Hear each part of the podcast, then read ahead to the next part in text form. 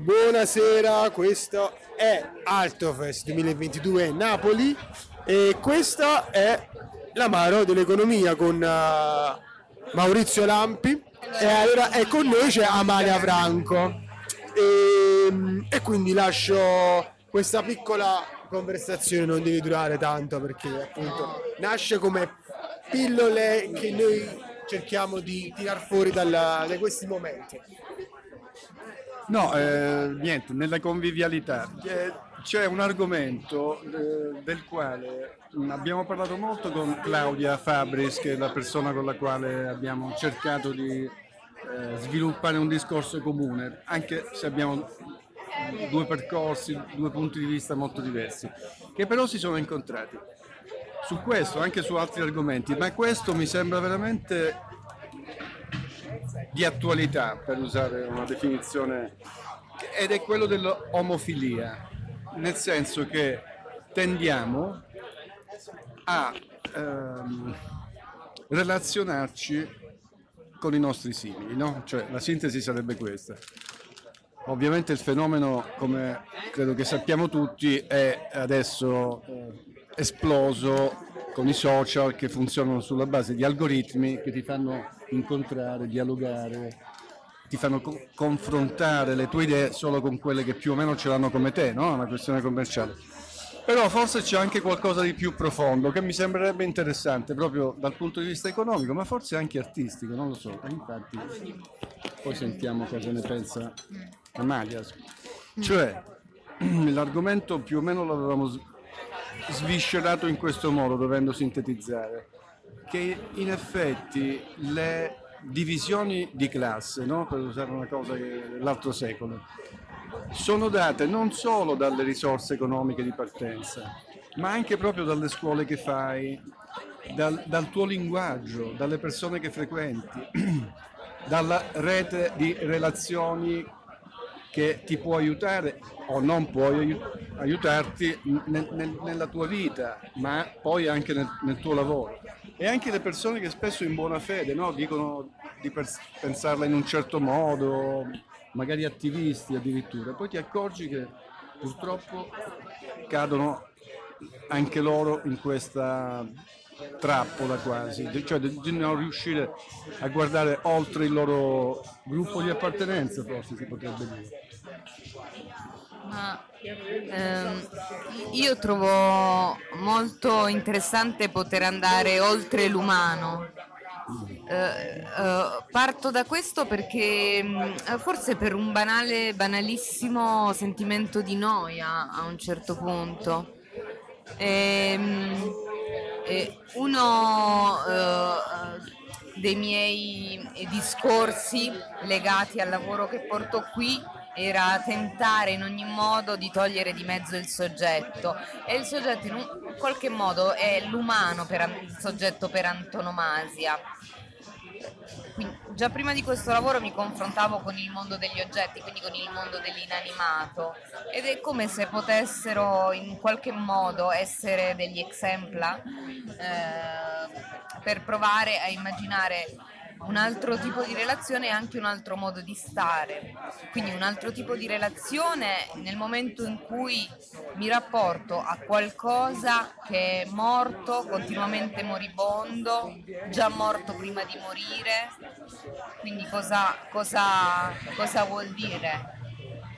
Perché poi l'inanimato è anche tanto diverso dall'organico, no? Se pensiamo al mondo vegetale, le piante, è qualcosa che ci somiglia da qualche punto di vista per invece una certa capacità di stare. E quindi rispetto a questo che dicevi, questo discorso sull'omofilia, eh, io nutro il desiderio di... Di, sì, di superare in qualche modo l'umano. Ora ci sono anche diverse correnti transumaniste che, sì, che raggiungono anche ah quest'ora mm. beh a- anche in filosofia, no? E, chiaro, raggiungiamo dei vertici, eh, si può andare a parare in molte direzioni. Una può essere per l'appunto, come dicevi, il discorso tecnologico, anche l'accenno che facevi stamane al, a, a questi eh, sì. organismi computerizzati che devono introdurre in un qualche modo macchine, macchine che imparano.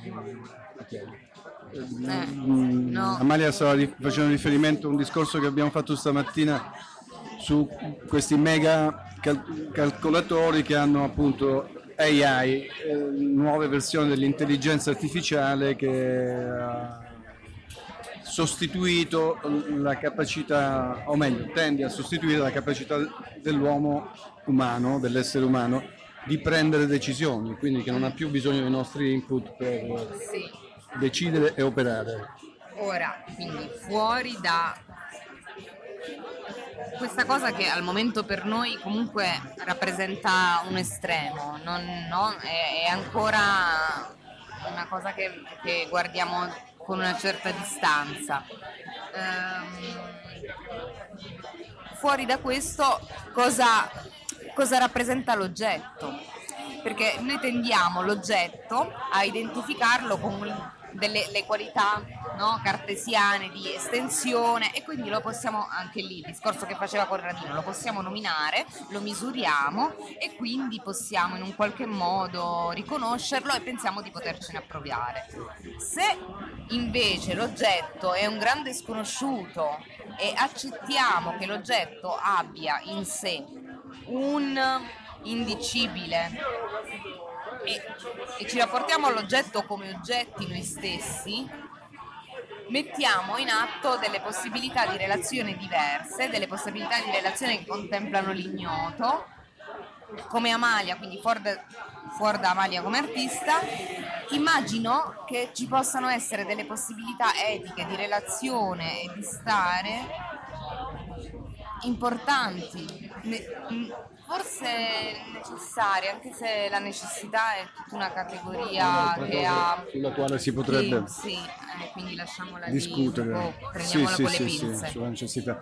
No, è molto interessante. Tra l'altro, appunto, io oggi ho avuto il privilegio di vedere la performance di Amalia e in effetti la prima cosa che ho sentito era proprio questo, no? Il suo lavoro sul più che il non umano, da, da oltre, no? il, lo, si potrebbe dire, non so se correttamente, tra animato e, e, e non animato. Qui anche il concetto di anima,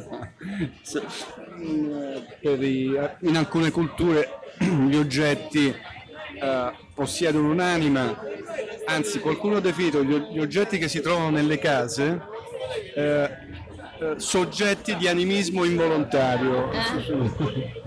Cioè, perché vai, vai.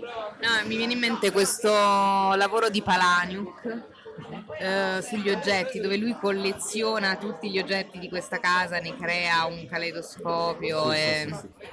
No, perché gli oggetti eh, poi al di là del, della loro uh, trascendenza eventuale comunque sono dei contenitori di storie, sono, anzi sono anche veicolo di storie che possono essere raccontate sempre in maniera diversa, no? Cioè, è un, è un fatto oggettivo.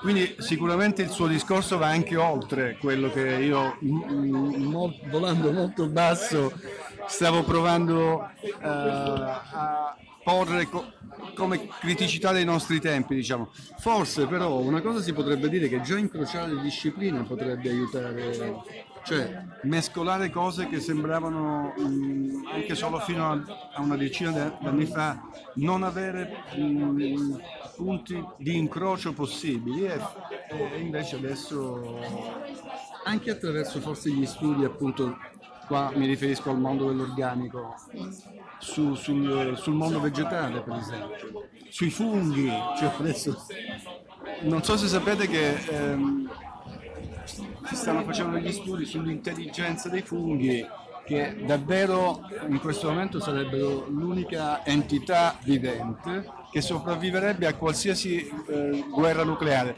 anche se venissero utilizzate le settemilacinquecento testate al momento disponibili nel mondo. Non volevo buttare la palla fuori campo, però mi sembrava un discorso che avesse qualche coerenza con quello che diceva prima Amalia. Eh, io chiuderei qui, mi sembra perfetto. Saluti? Saluti a tutti.